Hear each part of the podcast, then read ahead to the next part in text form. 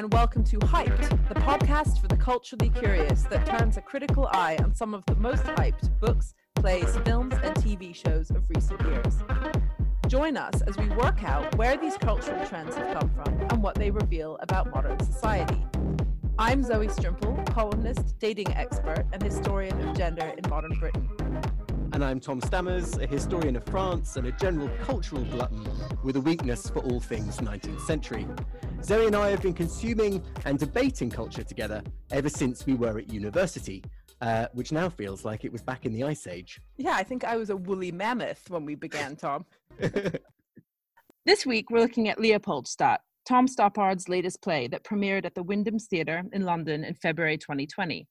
Directed by Patrick Marber, Leopoldstadt follows the rise and fall of a sprawling secular and urbane Jewish family in Vienna, from ebullience and optimism at the fin de siècle to near total destruction after the war.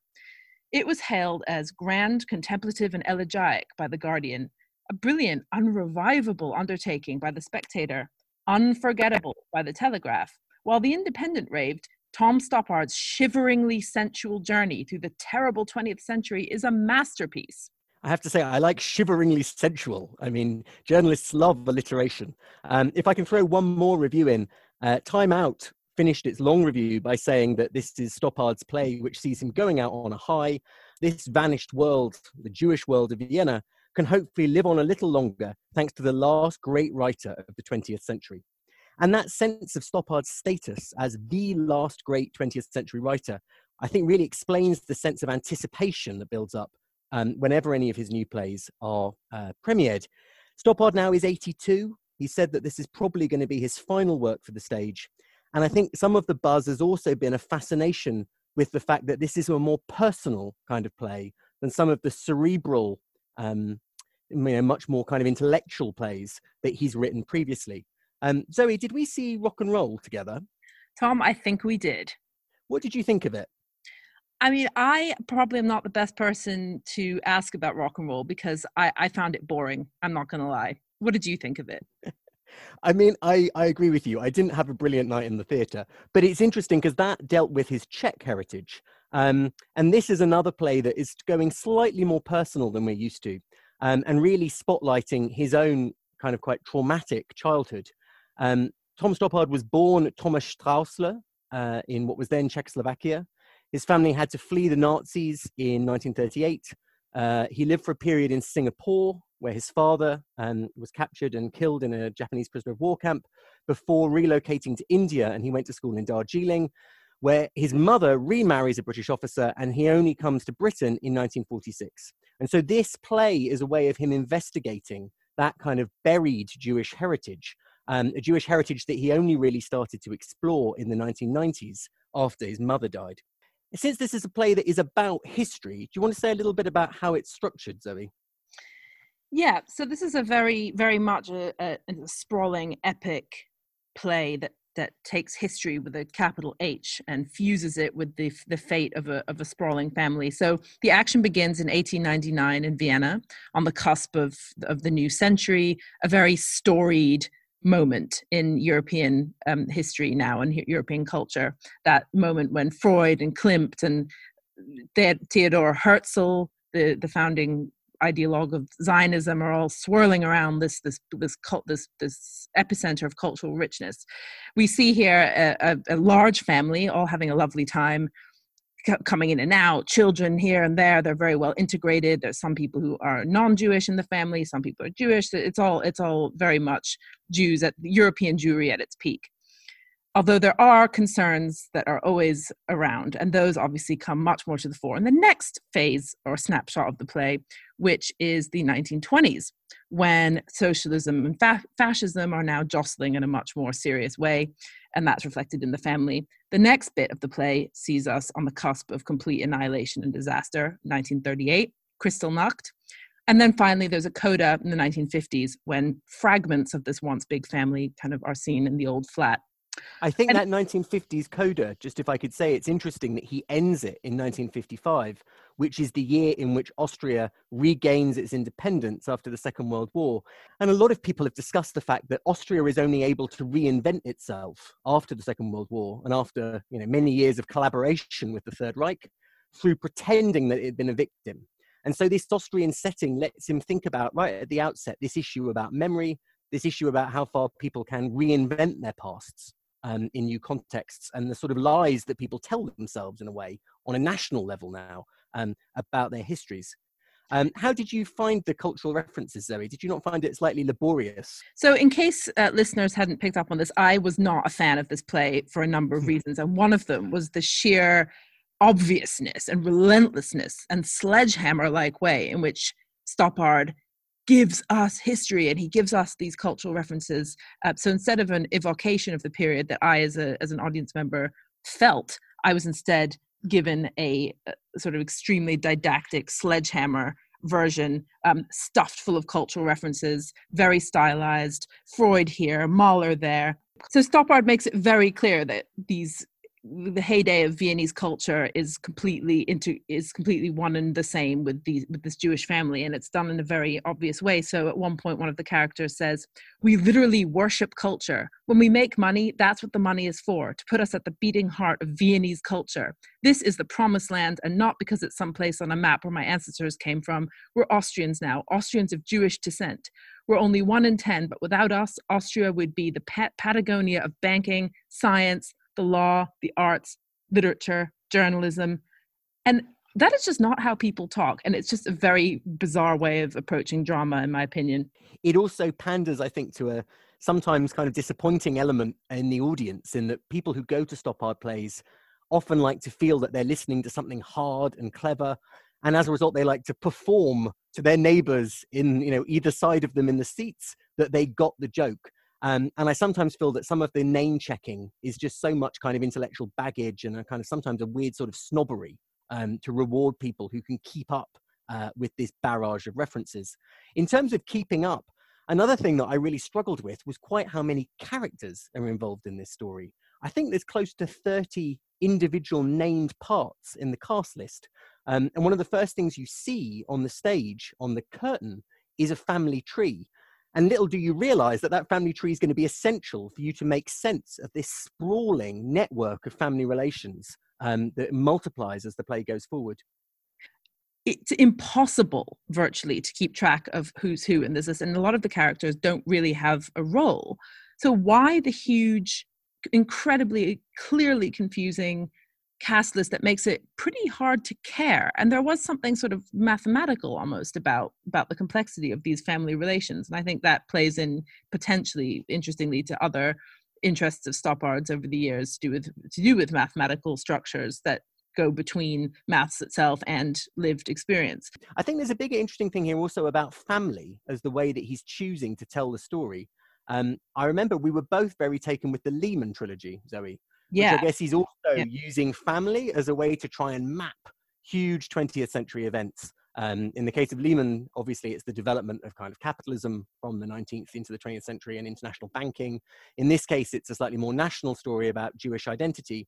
Um, but whereas with the Lehman trilogy, you felt that there was such vibrancy and vitality in every single character, um, partly because they were being played by the same core of actors, which was amazing. Um, this feeling feels kind of dramatically inert in lots of ways. I thought it felt a little bit flat. Yeah, Tom, you made a good observation, which is that he's trying to do a, a giant a a 19th century novel, which which do have big character lists. Like think of Buddenbrooks, for instance, by Thomas Mann. But in the context of a dramatic play, it, it just didn't work. And Lehman Brothers, by contrast, was absolutely brilliant from start to finish. Uh, There's an appetite for families as a as a dramatic unit now, and I'm thinking of the hit success of Succession, the Netflix show, which is about a a family run business and how it passes from how, how all the family members jostle for power and what inheritance and, and legacy and dynasty might mean. And of course, that's a much nastier family and it has it's not historical in the same way but it does make me think we are at a point when family has sort of never been more of a precarious concept in some ways in the sense that the the family unit is no longer the absolute way that you measure your success in life, or it, it needn't be the the track you follow. Um, obviously, marriages can be wobbly. Uh, and increasingly, people are being encouraged to find their own families in life and not to sort of owe things to their to their elders. So I think that that creates a fascination with with these old versions of families, which are very very tightly knit, very very important ways of being in the world. So I think that's interesting. I just think this managed to completely bypass being a compelling version of that.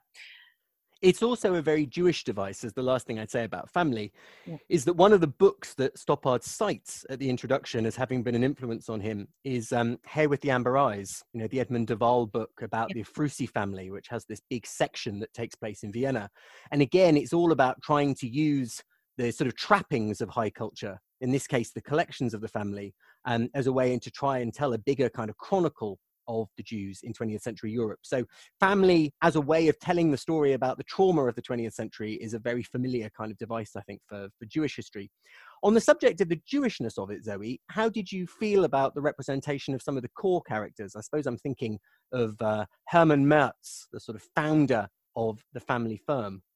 Mm. Well, here I have to say my personal connection to this play, and which also helps explain my adverse reaction to it to some degree so uh, my own family history is is descended from German Jews who had to leave in the 1930s and who were very largely assimilated and successful business people. I grew up with two grandparents. My father's parents didn't survive long enough to really be there when I was growing up, but my mother's parents were very much German emigres uh, who'd, who'd fled Nazi Germany.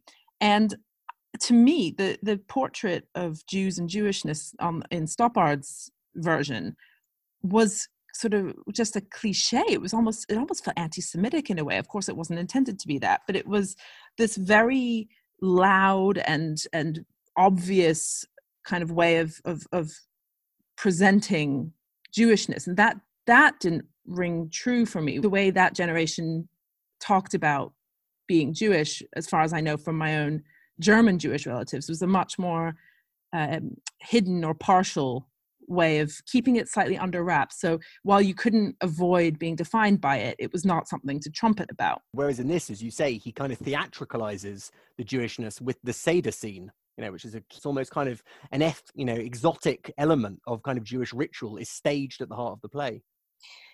Right. So there's another, but there is a, there is an aspect of the the way that the characters are done, which while they annoyed me, did ring slightly true. So especially the character of Hermann, who is a real go-getter. He he he's an he's an upstart. He wants to succeed. He wants to blend in. He's converted to Catholicism, but he can never escape his Jewishness, and it, it constantly haunts him. And that sense of thwarted energy, that that d- double feeling of we've made it now but then knowing that you can never really make it as a jew was was fairly effective. Uh, and i think i'm just going to read a a little passage which captures hermann's annoyingness but also his recognizability where he says my grandfather wore a kaftan. My father went to the opera in a top hat and i have the singers to dinner actors writers musicians we buy the books we look at the paintings we go to the theater the restaurant we employ music teachers for our children a new writer, if he's a great poet like Hofmannsthal, walks along walk, walks among us like a demigod. We literally worship culture.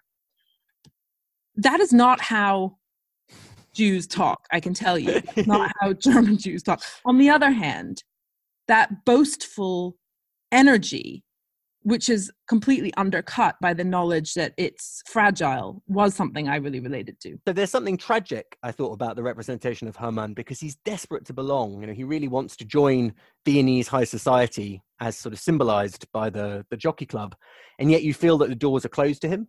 At the same time, other members of the family, like Ludwig, are interested in the ideas of Theodor Herzl, and Zionism is in the air, and yet this is also shown to be a bit of a pipe dream uh, both because nobody can quite imagine Jews going back to the Holy Land, but also because later in the play we discover that the British are actually going to stop the Jews emigrating into Palestine at the moment when they most need it. So it does feel a little bit like a family with no way out, in that assimilation is shown to be a dead end, but also there are no kind of rival um, alternatives by which their Jewishness can be affirmed. And so Hermann has almost sort of internalized a kind of anti Semitism This is a small aside, Tom. You're working on a big project now about um, Jews in Britain, and especially ones that that have assimilated to some degree. Are there any obvious differences or parallels you'd want to pick out now about the way Jews trying to gain, it's trying to fit in and and and enjoy cultural ascendancy in Britain at the same time were doing things in comparison to how the picture was in Vienna at the fin de siècle and in the early 20th century. I think it's just interesting in what context does Jewishness become visible, or like at what point do people care about the Jewishness of individuals? And one of the things that's interesting in Leopoldstadt is when uh, our surviving member of the family, Leo, goes to Britain, he says at one point nobody much cared whether I was Jewish. You know, nobody ever really asked.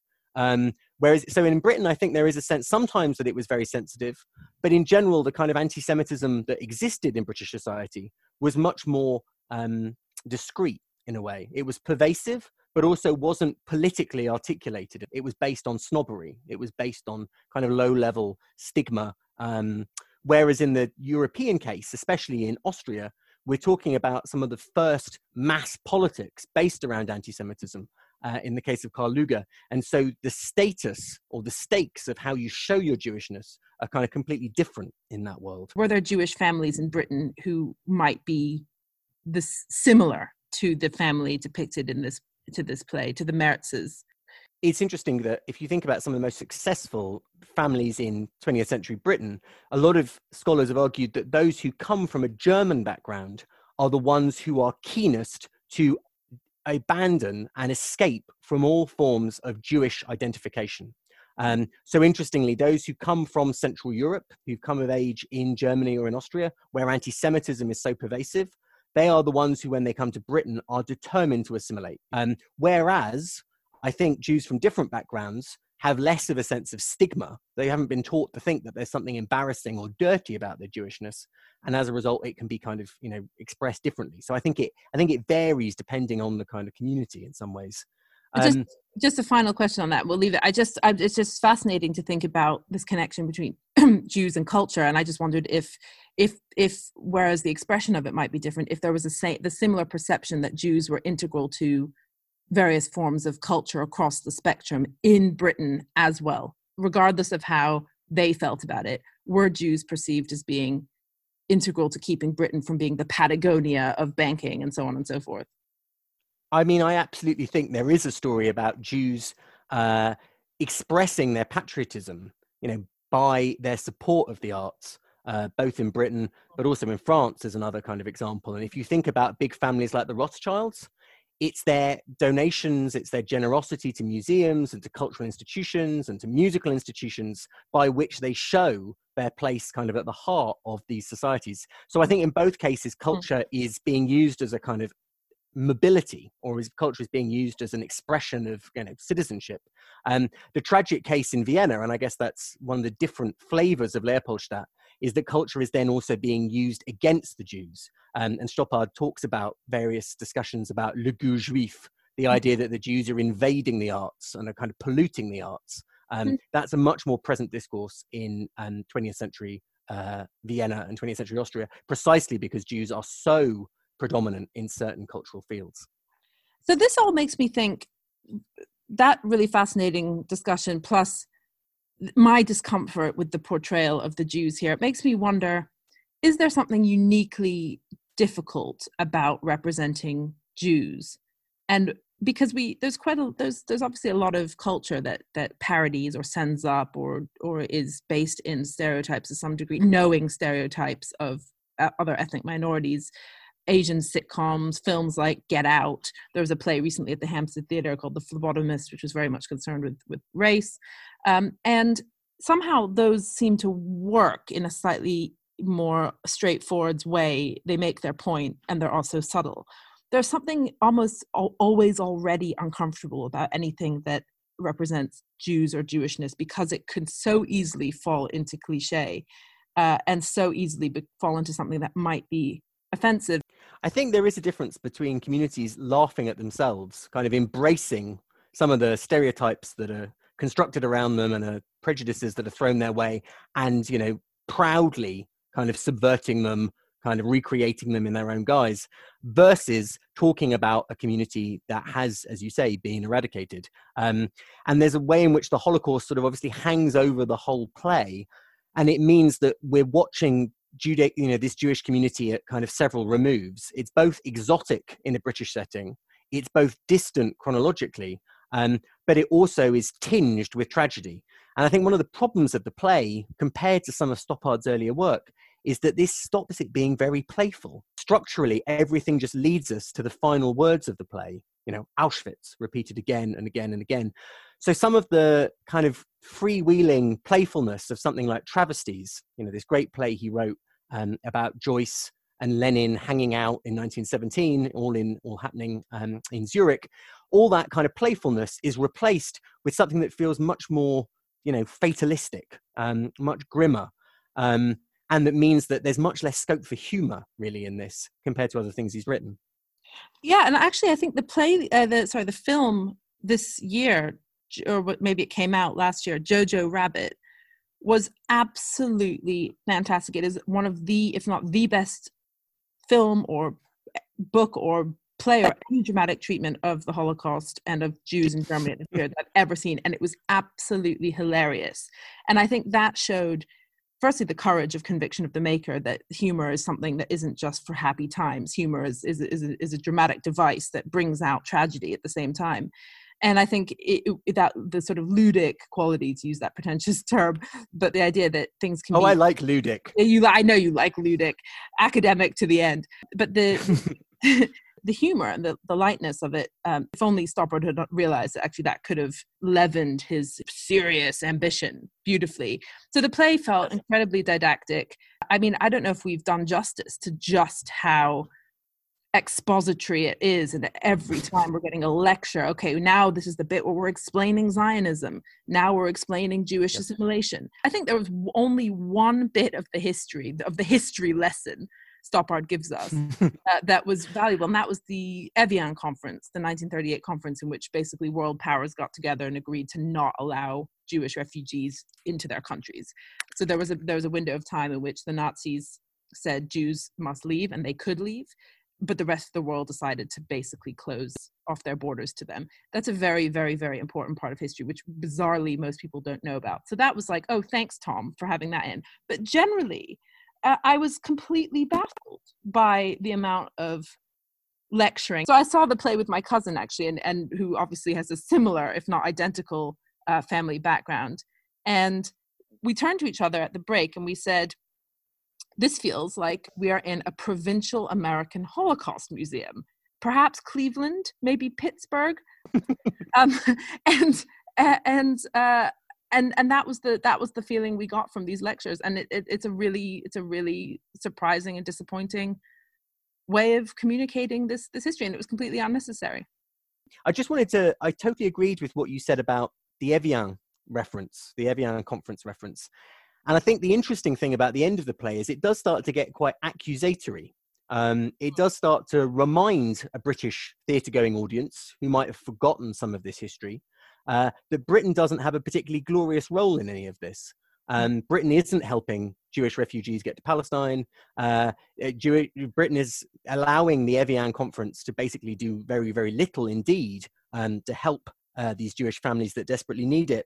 And so I think, in Stoppard's defense, all of that heavy exposition, which I agree doesn't make for a very satisfying watch, is his attempt to try and remind people of a history in Britain that we've tended to kind of forget. Um, and that's sort of emblematized by the central character at the end, Leo, who is, in a way, a sort of uh, version of Stoppard himself. Uh, Leo, who we see as a boy in 1938, um, and who we then see again as a man in 1955, who has become, you know, from Leo Rosenbaum, has become Leonard Chamberlain.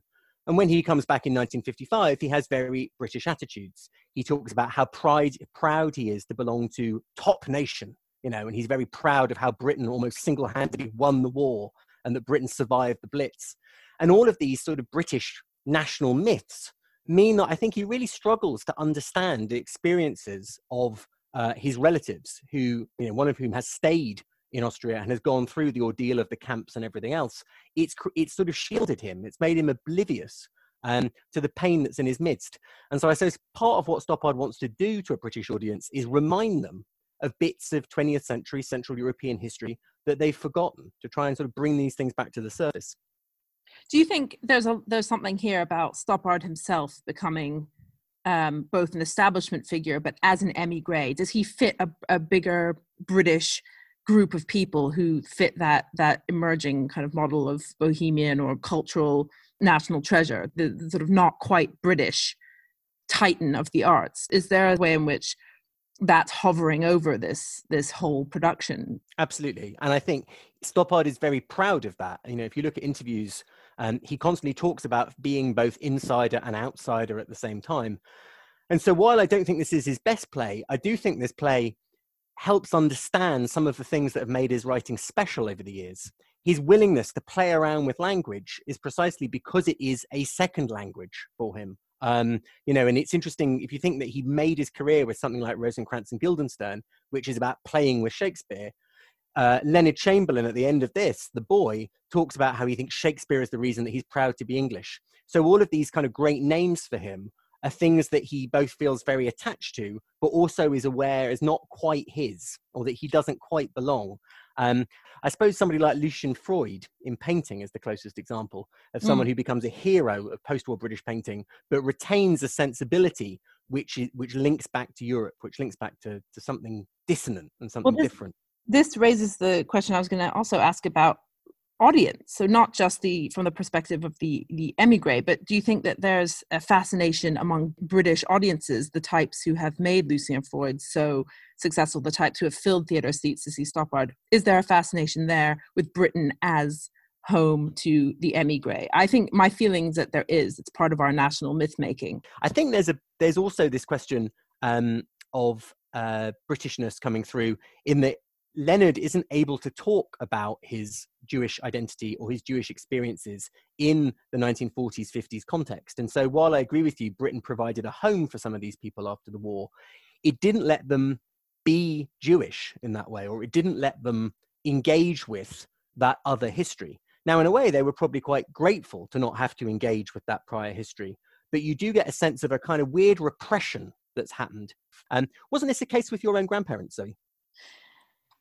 Yeah, so my, so my grandparents who were di- sort of scattered and dispersed and made their way to, to Britain in the late 1930s uh, abruptly stopped speaking English, uh, sorry, abruptly stopped speaking German. And indeed, even when they were alone together, spoke English. So there was this very abrupt end to that previous life. And it wasn't the sort of thing that they felt they wanted to embrace uh, as part of their new British identity. But I suppose what I was driving at, Tom, was is there if, if Jewishness is is an uncomfortable category for for British people to for British emigres to inhabit, like Leo makes clear, is there is the emigre figure itself a more glamorous as well as an easier way to to self-define? Do you think that actually in Britain, if Jews are feeling that they can't really they well they firstly they don't want to keep that old identity. And as my, my grandparents make clear this is not that anyone's saying you can't speak german. They just don't want anything to do with that past yep. for a long period of time. But i think emigre is something perhaps they could identify with which had a sort of vague glamour to it. And that's my question again is is there a british is there a mode of being an emigre which allows for difference but is safe in some ways and and a bit kind of continental a bit glamorous? That being jewish which often is sort of a byword for doesn't offer because Jewish is just too much. Jewish reminds people of too much bad stuff in the past at this point. There's a kind of intellectual cachet to it, definitely. Um, and I think Stoppard has actually embraced bits of that in his own writing. You know, in the 1980s, he went, he tried very hard to translate bits of sort of Czech um, drama. I'm thinking of Havel. You know, he's translating Austrian literature. He wants to make himself a kind of European figure of letters in some ways. Mm. So he's been self-consciously continental and that's been part of his sort of intellectual chic. And I agree, there's a kind of chic in being an emigre, whereas being a kind of you know a Jew suggests something traumatic yes. or a kind of victimhood. So Zoe, uh, to pull this together, uh, why the hype with Leopoldstadt? Well, I'm afraid that I take a cynical view of why the hype, and that is because critics are obsessed with seeming politically sensitive and correct.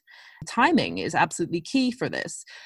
Re- this play premiered um, just at the tail end of a very long Corbyn leadership. Jeremy Corbyn is leader of the Labour Party mm. for what was it, four four years, five years, yep. and during his tenure, obviously, anti-Semitism became a huge, swampy mess, indisputable uh, as a kind of driving force in the far left, in elements of the far left, and although the real issue at stake was often to do with the far left views of Israel that's what, in my view, drove on the sort of incessant outpourings of vile anti-Semitism and trolling of, of Jewish MPs, especially female ones. Uh, what what everyone basically took from it wasn't so much this thing about Israel, but was just anti-Semitism, Labour Party bad. So I think it, it's entirely bound up with the timing and the moment and the the jitteriness and the and the heightened sensibilities around anti-Semitism and the way that some of these far left leaders, including Ken Livingstone, who brought up uh, Nazi Zionism, kind of raised specter of the past again in a heightened way, and Jews were beginning to think about, okay, that was then, could it happen again? So I think I think critics were really reflecting that, and I think it's a shame because they should have just said it's a it's a crap play. You didn't have to say it's a great play. Have, in saying it's a crap play, you're not saying you're not saying anti-Semitism isn't real. The story isn't tragic. And I've seen critics do the exact same thing with uh, with with other plays that deal with with minority ethnic groups, and it's excruciating and it's a shame, and it's not really doing what critics are meant to be doing. I think it's. I think you're dead right. It's a disappointing play about a really important and interesting subject. Um, and one of the reasons why I think it has gone down so well is it's actually very conventional. Um, it's a play where Stoppard actually is doing something very linear um, rather than kind of more creative. It's a play in which he's reusing a lot of cliches of Vienna 1900. Um, I'm reminded of something like Woman in Gold, that recent Helen Mirren movie, about the you know the battle over the Klimt painting being restored. And at the end of this, we get a kind of Klimt painting that's gone missing. And so it plays around with a lot of kind of preconceptions and some stereotypes about Austrian history and Jewish history.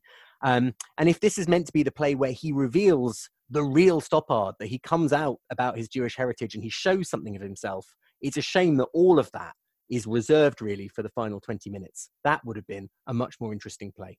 It would have been. And, and just to reiterate what you say about Vienna uh, and Austria as this very storied, sort of almost branded history, yeah. I, I, was struck by the recent um, advertising campaign for from Visit Austria that advertised Vienna through hashtags. So it was implying that you, you go to Vienna so that you can you can take pictures and hashtag them and put post it on Instagram. Vienna has become this Instagram version of of history. And, and when I went to the Belvedere and looked at one of the Klimts, I was interested actually having seen the the uh, Helen Mirren film. There was a selfie point with a reproduction. So so it's it, it's a very very self conscious European city and history now. Anyway, that is all we have time for this week. Join us next time for Sam Mendes's 1917.